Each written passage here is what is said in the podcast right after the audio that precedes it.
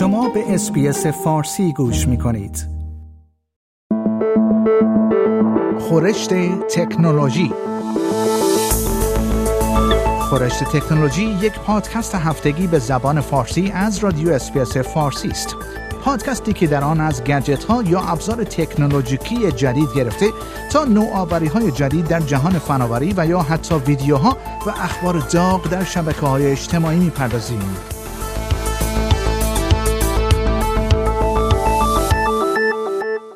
اطلاعات جدید سرشماری سال 2021 که هفته گذشته منتشر شد نشان می‌دهد تکنولوژی و مراقبت های بهداشتی در حال متحول کردن بازار کار در استرالیا هستند.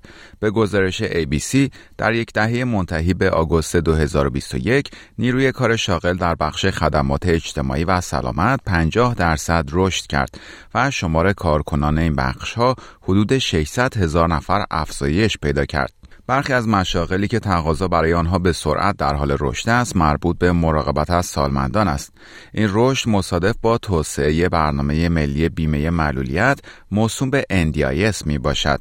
این شامل بخش مراقبت از سالمندان و معلولان است که در طول یک دهه 110 درصد رشد داشتند. و شمار افراد شاغل در بخش‌های کاردرمانی نیز 110 درصد و بخش‌های شنوایی سنجی و گفتار درمانی 100 درصد رشد داشته است. رشد نیروی کار بخش تکنولوژی در استرالیا حتی سریعتر از بخش مراقبت از سالمندان و مراقبت‌های بهداشتی و بالغ بر 164 درصد بوده است. دیوید گرن یک آماردان استرالیایی می‌گوید هر دوی این بخش ها برای تامین نیروی کار مورد نیاز خود متکی به مهاجران ماهر هستند. بیش از چهار نفر از هر ده پرستار در استرالیا در خارج از این کشور متولد شدند. این در حالی است که دو سوم از برنامه نویسان کامپیوتر استرالیا متولد خارج از این کشور هستند و هند منبع اصلی برای تامین نیروی کار در این بخش است. افزایش کارکنان در این بخش ها در حالی است که برخی از مشاغل از رده خارج می شوند.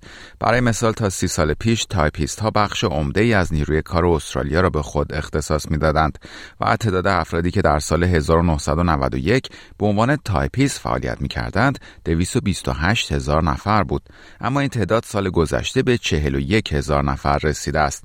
شمار نیروی کار فعال در مزارع استرالیا نیز کاهش چشمگیری داشته و از 212 هزار نفر در سال 1991 به 140 هزار نفر رسیده است.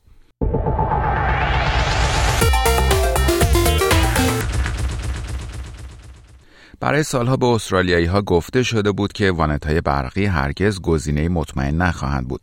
اما اولین مدل های این خودروها در حال منتقل شدن به استرالیا هستند. به گزارش ABC بر اساس یک مدل سازی که توسط گروه مشاوره مدیریت BCG انجام شده است تا سال 2030 وانت ها و ونهای برقی بیش از نیمی از فروش خودروهای سبک تجاری در استرالیا را به خود اختصاص خواهند داد.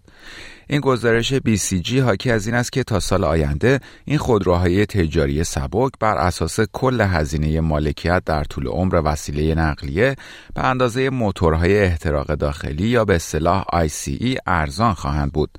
انتظار می رود روند کاهش قیمت این خودروهای برقی همچنان ادامه پیدا کند.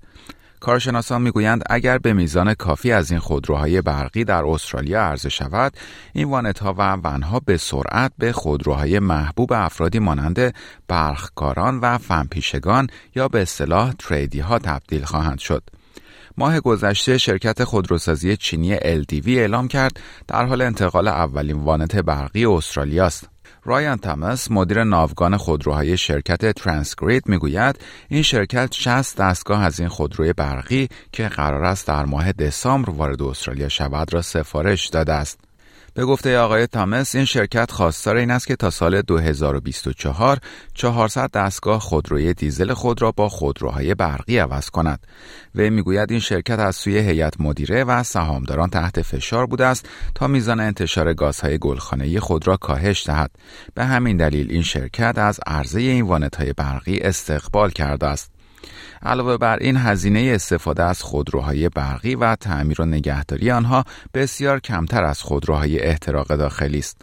آقای تامس می‌گوید ما هر سال میلیون ها دلار صرف خرید گازوئیل و میلیون ها دلار صرف نگهداری از این خودروها می‌کنیم. در حال حاضر قیمت خودروهای برقی بیشتر از خودروهای مشابه احتراق داخلی آنهاست ولی در عوض هزینه انرژی و سرویس آنها بسیار ارزانتر است.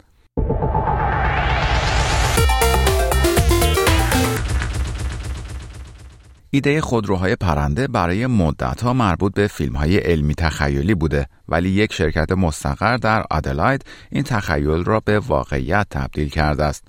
اولین خودروهای مسابقه پرنده جهان در کارگاهی در یکی از مناطق حاشیه آدلاید هستند. شرکت آلادا ایروناتیکس چندین خودروی پرنده طراحی کرده است که مخصوص مسیرهای مسابقه در آسمان است. این بخشی از سری جدیدی از خودروهای مسابقه‌ای به نام ایرسپیدر است. مد پیرسن رئیس این شرکت می‌گوید برنامه های بزرگی برای آینده دارد.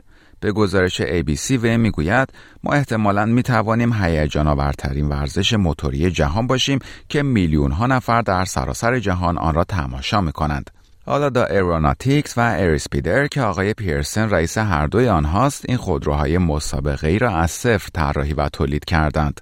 آقای پیرسن می‌گوید ما حدود ده میلیون دلار صرف طراحی این خودروها کرده ایم و این یک پروسه واقعی بوده است. شما می توانید چیزی طراحی کنید که پرواز کند ولی اینکه چیزی طراحی کنید که بتواند مسابقه دهد فرق دارد.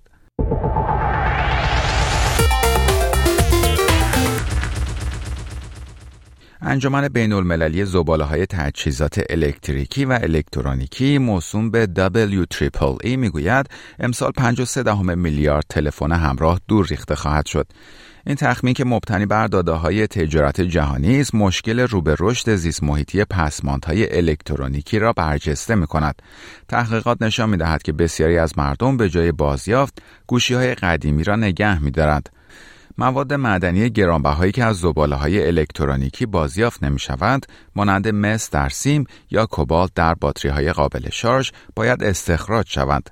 پاسکال لروی مدیر کل W می می‌گوید مردم درک نمی کنند که این کالاهای ظاهرا بیارزش روی هم و در مقیاسی جهانی حجم بسیار زیادی دارند و بسیار ارزشمند هستند. تخمین زده می شود که در سراسر جهان حدود 16 میلیارد گوشی تلفن همراه وجود دارد و در اروپا از یک سوم از آنها استفاده نمی شود. در پایان برنامه خورشت تکنولوژی این هفته از شما دعوت می کنم برای تماشای برخی از ویدیوهای جالب در مورد تکنولوژی به صفحه اینترنتی برنامه فارسی رادیو اسپیس به آدرس sbs.com.au مراجعه کنید. شما همچنین می توانید پادکست های خورشت تکنولوژی را دانلود کنید و هر زمانی که خواستید آنها را بشنوید. آیا می خواهید به مطالب بیشتری مانند این گزارش گوش کنید؟ به ما از طریق اپل پادکست، گوگل پادکست، سپوتیفای یا هر جای دیگری که پادکست های خود را از آن می گیرید گوش کنید.